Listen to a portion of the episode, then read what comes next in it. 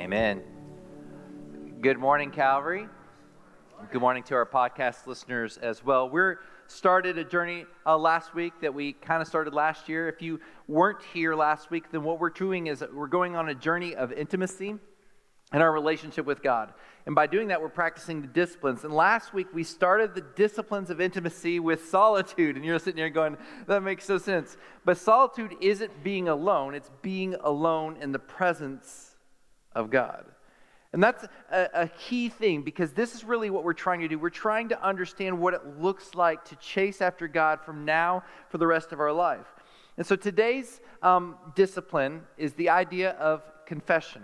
Now, let me be a little transparent with you. We talked about confession a few weeks ago when we did the Lord's Prayer sermon series, and we're also going to be talking about confession in a couple of months when we did. Uh, we're doing the story of Jonah.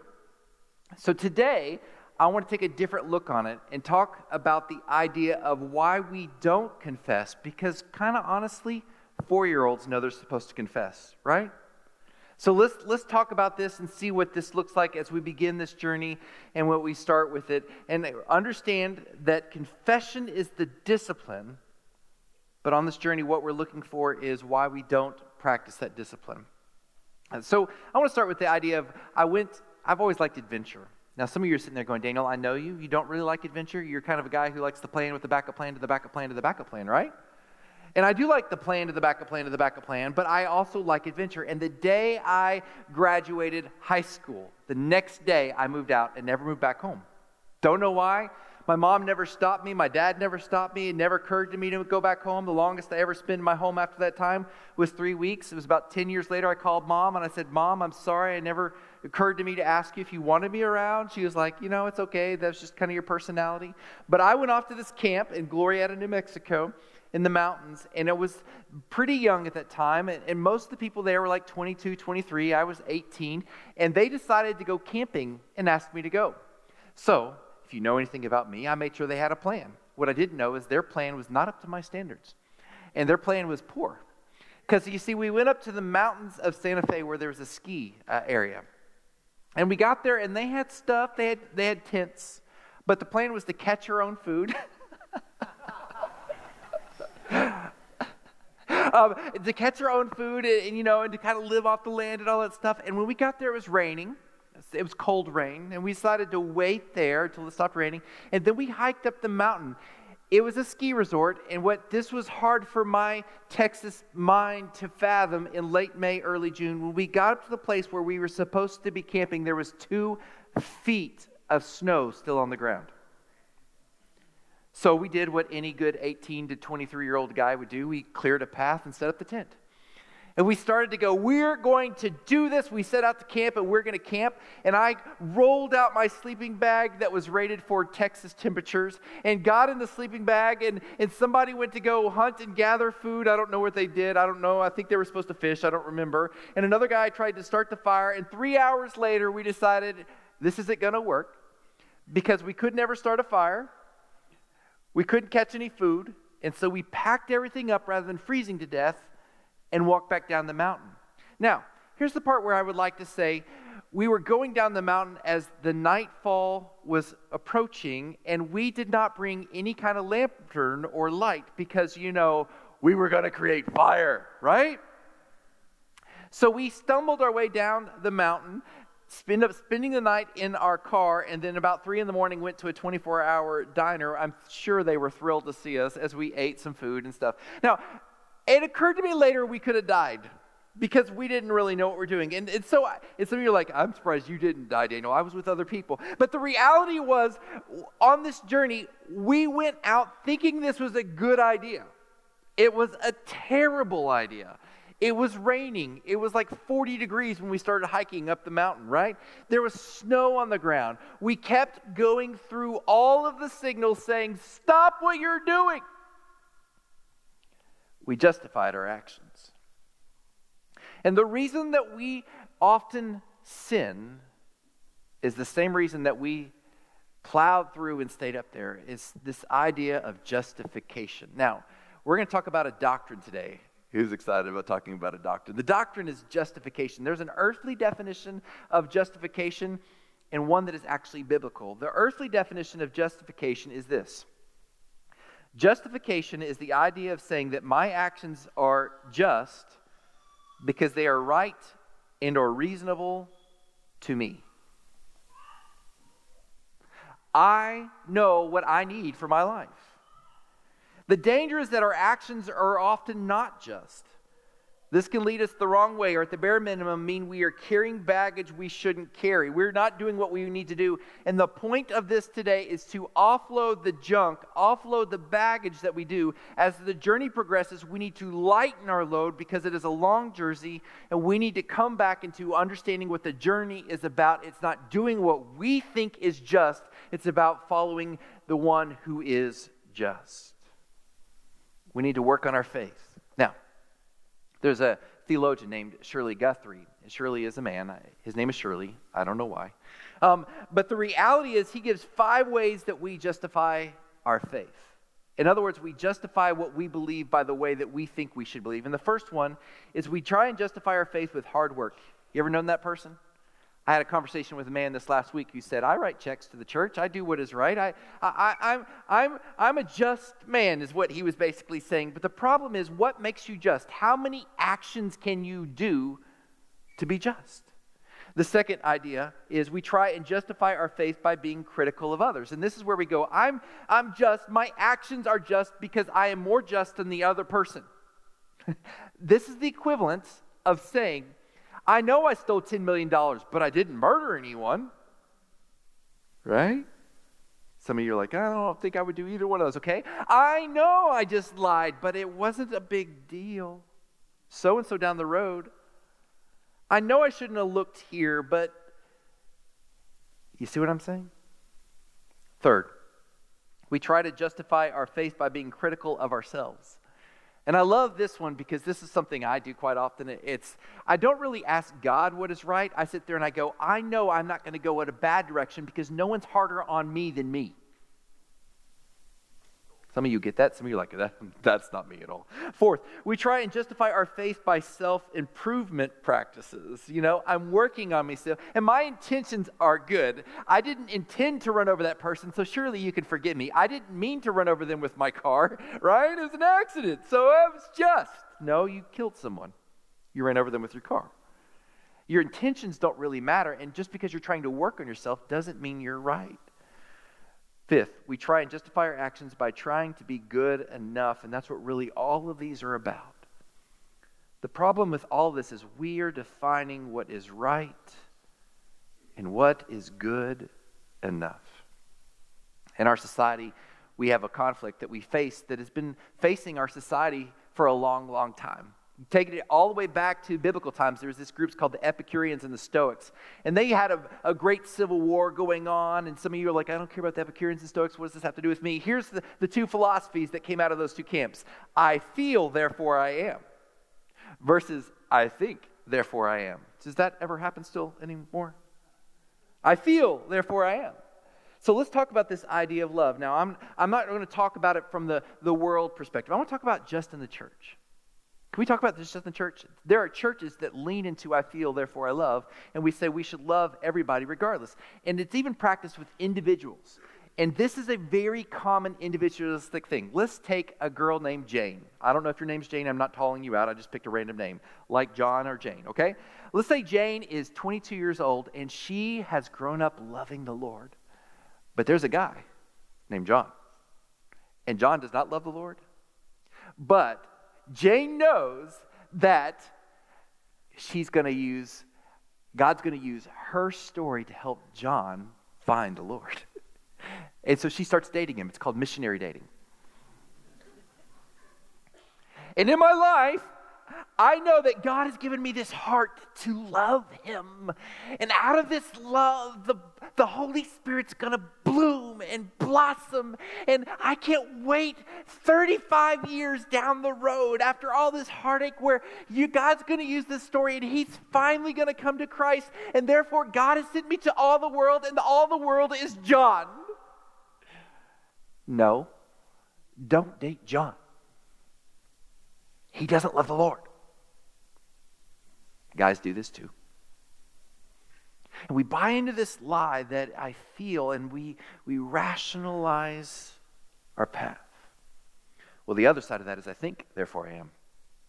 And this is what the, ch- the church is guilty of a lot, is that we sit there and we use theology to justify what we believe about love or any topic. But let's go back to love. I love everyone. You really don't. Your attitude is that of hate and anger and animosity, and you're using the Bible to defend it because you say you love everybody. Now, there are biblical truths, but you can't use your theology, I think I know what God says about love, and then not love and call it love. Nobody wants to amen that? It's like dagger. Me too. Okay. Um, the reality is, neither one is correct. So then, how do we know how to love? We come into the presence of God. Let me give you another example of the two I think, therefore I am, I feel, therefore I am. And just so that I don't make it just about love, eh, y'all have heard me in the past, one of the things that I've struggled immensely with is worry, right? I feel worried. Therefore, I'm going to worry because I want to worry. Now, why do I worry? Because I think Daniel likes a plan with the backup plan to the backup plan. And if I think I can think of the plan to the backup plan to the backup plan enough, then I can somehow find my way to where I can convince myself I no longer need to worry, right? But I don't really want to let go of the worry because if I let go of the worry, it means I have to actually depend on God. And while I depend on God, God may have other plans. And so, therefore, I don't really like not knowing what God's plan is for my life. So, I'm going to take the reins back in my life and I'm going to pick up the baggage and I'm going to go on a journey carrying this heavy load because I think it's light. And I, I you, you this table's not heavy, but carry it for 10 miles and see how heavy it is. We do this all the time. We pick up this unnecessary baggage and we carry it on our shoulders and we sit there and we think, because I, I'm now in control, I don't need to be in control. So, the way that you define all of this is you come to the place where I know I need dependency. I know I need to understand that God is where I need to lean in. And there's no amount of actions, no amount of work, there's no amount of effort that I can do to ultimately help me to know where I should live. Now, this is way longer in the sermon than I like usually like to go before I introduce you to the scripture. So let's dive into the scripture, okay? And I want us to look in Romans 3 22, because this is where it gets encouraging, because some of us right now are feeling pretty bad about ourselves, testify, and some of us are sitting there going, What hope is there? Because I'm carrying all this burden and I don't know how to do it. Romans 3 22 through 24. They're addressing the people at the time who were debating whether or not the people outside of the church could be loved by the people inside the church as much. It all comes back to love again, right? So it says, the righteousness or what makes you just of God is through faith, not works, right? In Jesus Christ to all who believe, since there is no distinction. For all have sinned or done something to our relationship, missed the mark of what God wants us to be in our relationship. All of us have sinned and fallen short of the glory of God. They are justified freely by his grace through the redemption that is in Christ Jesus. You see, we cannot be just apart from grace. We cannot be just in the eyes in our relationship with God, in our journey to the intimacy with God, apart from grace. So, what is grace? Grace is receiving what you do not deserve. Now, here's how we go awry with this kids, for Christmas. Parents are going to love this. Kids, for Christmas. When your parents give you a Christmas gift, that is grace. But it's Christmas. You do not deserve that gift. All the parents are like, preach. you don't. I'm going to make you even a little harsher now. On your birthday, you don't deserve anything. Let's make it personal to the parents because sometimes the kids are like, mm, "You got to." Mm, Father's Day, Mother's Day, you deserve nothing. How's that? Merry Christmas. Happy New Year. Great time. Anniversary, you deserve nothing. When you receive a gift, it's grace. But the moment that you go to the expectation that I deserve, it's no longer a gift, it is an expectation. The no longer you the place you come to go, I need, I want, it's no longer grace. You're not allowing the person to express and to show love. You're demanding an action because you feel entitled.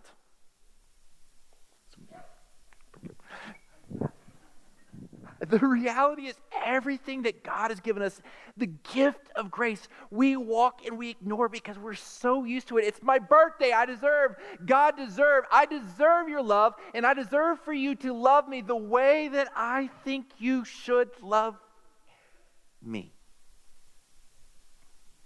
That's not the way it works.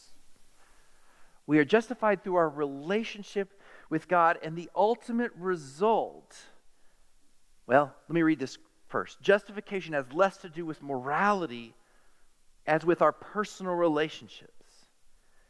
Justification through Christ enacts to make right not just the way things are done, but the total restoration of who we are.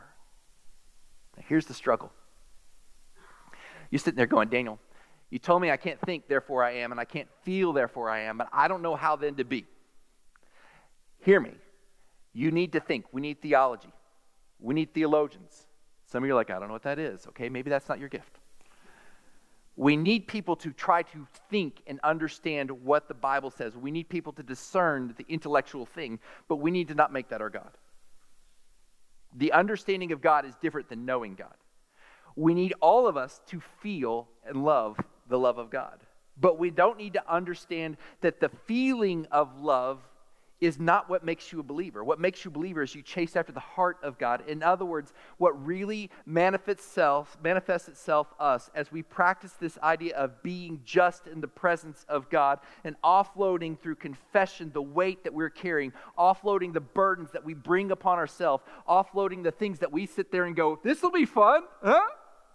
Offloading all of that, what ultimately results in is worship. Confession will humbly place you into the presence of God where you're willing to say, God, it's not about what I think, it's not about what I feel, it is about what you say you are. Because God is love. And in Him is no darkness at all. Whew. Sit there and I go, I don't, how do I know that love? Romans 5. 6 through 8 says, For while we were still helpless at the right time, Christ died for the ungodly. That's you and me. For rarely will someone die for a just person, though a good person, perhaps someone might even dare to die. But God proves his own love for us that while we were still sinners, Christ died for us. You see, when the Father sent the Son, Jesus, to die on the cross. What he did for us is he said, I am innocent, but I will carry out your transgressions. What is just is you to face the consequences of your actions. But through grace, I'm giving you mercy and grace, and I'm giving you a relationship back to me. And, child, no matter what you've done, you can offload it on me. You can lay it at the foot of the cross. You can be free from the bondage of your past. You can be free from the burden that you carry. You can be free, free from the sin, the shackles that you are carried, the shackles that some of you brought in here, the justification of why you keep doing what you've done, and you wonder why you can't seem to be free from it. It can be all laid at the foot of the cross. That is where the freedom is found. If that doesn't get you excited, I don't know what will, because God does not want you to have to go around this life going, oh, the cross, the cross is heavy, but the burden is light. Jesus came to set you free. But you got to be free of your own think of way that God works and actually ask God how he works. So, what does that look like? 1 John 5 10. When I read 1 John, the place we automatically go to is if we confess our sins, he is faithful and just to forgive us our sins. And that is absolutely true. But there's a danger in only covering that verse, and I'm going to cover that in a second. 1 John 5, 1 5 says this This is the message we have heard from him and declare to you that God is light, and there's absolutely no darkness in him. So, as we're pursuing Him, what we're really looking for is the relationship with Him. As we, we're going on the path, we're offloading that which is in the dark. We're saying, I'm not going to be in the dark, but God, shine your light into me. Because part of what you believe right now is wrong. That should scare you. Part of what I believe right now is wrong. Now, I don't think the basics, I know what it means to be a follower of Jesus. I know what it means to be a relationship. Think about it in marriage. I'm married, right? I know the basics of marriage. I know the basics of my wife, but part of what I think my wife is thinking is wrong. And all the husbands testified, Amen. And all the wives said, Preach, right? The reality is part of what you think you know about the person you know in this world most intimately, you don't know. But the journey to know them more will help as that comes to light, it produces an intimacy, it produces a result that will change you. That's why it says, if we say we have fellowship with him and yet walk in the darkness, we are lying and not practicing the truth. How do you get the darkness? I'm walking with him, I'm walking. How did I end up here?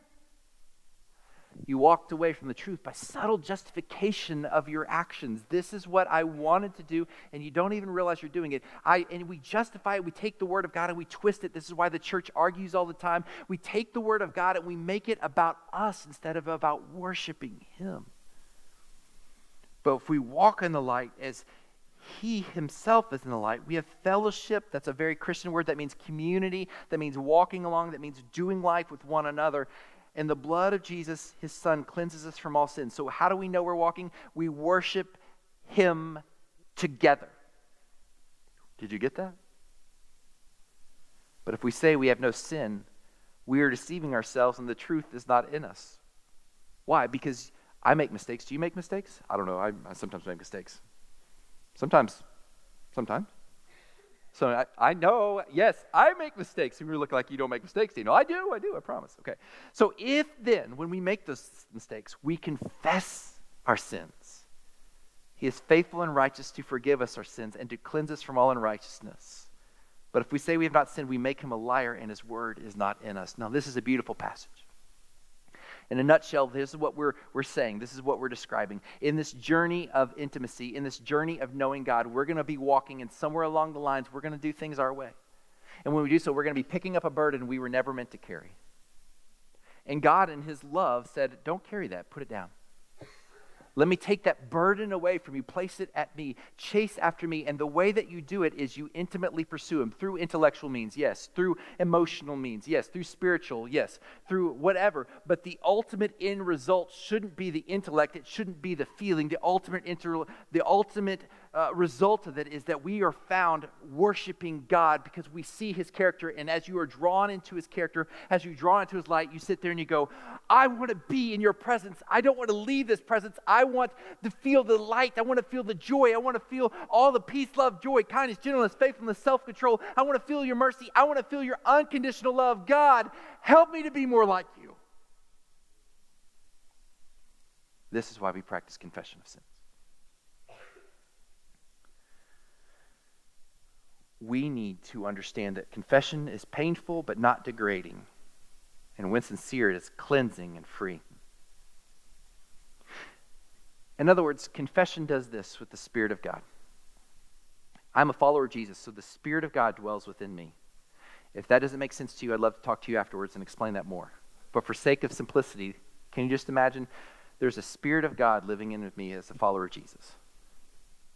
And as I follow him and start doing my own way, what I'm essentially doing is I'm trying to mask the Spirit of God. I'm trying to cover it so that He no longer shines His light and no longer illuminates my path. And the more I go my way and not His way, the more it covers it up. The more, and what I'm trying to do in confession is freeing up the Spirit of God to actually shine. Because that's when I will illuminate with the presence of God in my life. So, practicing confession with God should happen as a part of your daily practice of solitude. It's where you get alone with God and say, God, show me what my mess is. And like the horror film of your life will unfold, it ends well. But you got to get through the scary scenes first. But also practicing confession with others, because he does say practice confession with others should produce change. Dietrich Bonhoeffer, yes, I'm quoting Dietrich Bonhoeffer. I can't believe I'm doing that, but confession is conversion. Conversion is changing. So, healthy confession will produce some of the following humility, accountability, encouragement, dependence on God and each other, and community. Just a few of the things. But it will bring about the fellowship, the light, us drawing into the presence of God. But let me caution you. Because we in the church know that we're supposed to confess, sometimes false confession happens. And you need to be aware of false confession. How do you know something's false confession? It doesn't really produce a change. It's just saying, verse 9 by itself, if I confess my sins, he's faithful and just to forget. So here I am, I'm sorry.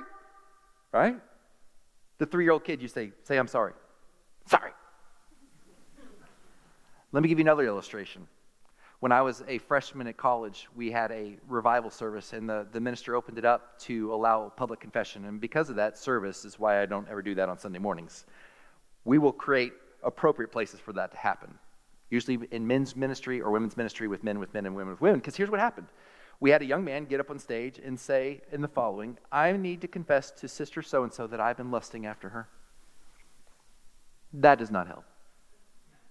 Then that girl gets up, and we're like, Are you going to go up on stage and slug him or what? And no, she got up on stage and she said, I need to confess to all the boys I've been trying to make you lust after me with the way I dress.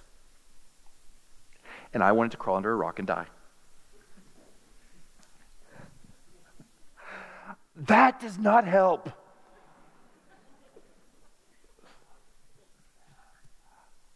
Because true confession is saying, I want to convert, change if you really are confessing, then you're going to get together with your guys and say, hey, help me to not look where my eyes shouldn't be looking. And then they're going to go, okay, here's a knife. I'm going to gouge your eye out. And you go, no, no, that's not what the Bible says, okay? And for her, it's, I'm going to carry myself with dignity. Right? My value isn't going to be trying to turn heads, it's being in the presence of God. So I think you have to be careful because people in this world will know, but ultimately, conversion, changing of the attitude in the heart, which leads and is progressed through humility and saying, God, here I am, change me, change my thoughts, change my attitudes, change my beliefs, whatever I am is yours. And that's why if you disagree with me, but you can justify it through the Bible, careful. is your justification for you or for the glory of God? But if you're glorifying God, we can agree to disagree. But if you're doing it for the glory of you, then may the Lord shut your mouth and mine. I'm tired. Can I just tell you, this is not an easy sermon to preach. And so, confessing that, I'm not asking you all to come up to me after goes, I know that was a hard sermon to preach, because that would defeat the point of me saying that. But here's what I want you to see I love you enough to say this is where freedom is found. So here's how we're going to practice this together. The Monday morning application that you practice by yourself. As you continue to practice solitude, begin your time by asking God to show you any sins that you need to confess. Really simple. Start it. God, what do you need me to confess? And say, God, help me to change. It does no good to say, God, I'm sorry, and then continue on saying, I know I'm going to do it again. Now, you may do it again, but you have to at least start trying to not, right?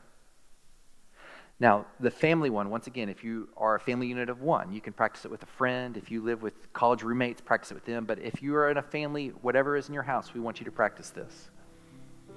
As a family, make apologizing to each other a priority this week discuss as a family unit what makes a good apology. What is the purpose? And how should we receive an apology from another? You can screenshot that if you want, because it's kind of a lot. But let me explain why that's important. An apology isn't the same as confession, but it's the starting out of confession. Right? So here's, here's the way this works. I have had kids. I still do. They're not dead. I didn't mean that funny, it just came out that way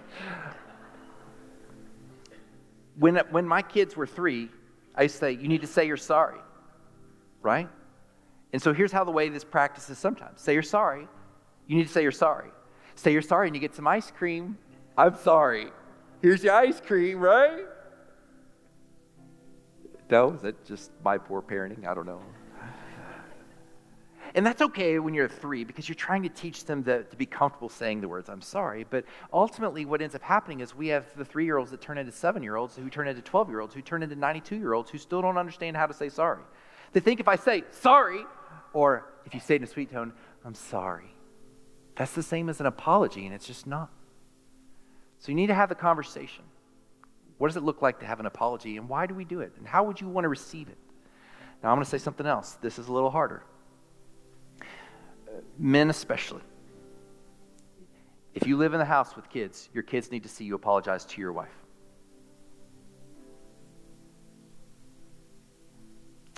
And your kids need to hear you apologize to them. You can't do as I say and not as I do. Moms, your kids need to hear you say, I'm sorry to your husband, but I'm never wrong.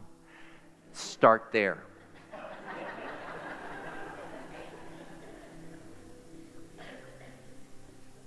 And your kids need to hear you apologize. But it'll make me weak. No, it'll make you strong. The family that confesses together and prays together will grow. Let's do this because I think we all need to go. Some of us are coming with many burdens. You need to lay him at the foot of the cross. If you don't have a relationship with Jesus, know that He died for you. We want to talk to you about what it means to really have a relationship with Him. Go by the next step space and say, Tell me what it means to be a follower of Jesus. Some of us, we have a relationship with Jesus, but we can lug them things around for days and we need to just stop. It's time to change. And then next week, we're going to talk about simplicity, about how to keep it simple for the sake of not picking up more junk and maintaining the purity of what it means to be a follower of Jesus. We can't do this apart from Christ. But Jesus is here. His presence wants to fall on you like the morning dew. Let him fall on you today. God, we thank you for what you're doing in our lives. Take us, change us, make us new. God, help us to feel the, the chains fall, the burdens of our past. God, help us to understand what it means to be made new, to experience the freedom, to, to allow the Spirit to grow in His power and His presence in our life. God, if anyone doesn't know you today, help them to understand the importance of confessing they need you, to ask you into their life, and to have a relationship with you from now and forevermore. Move. We want to be more like you. In your name we pray. Amen.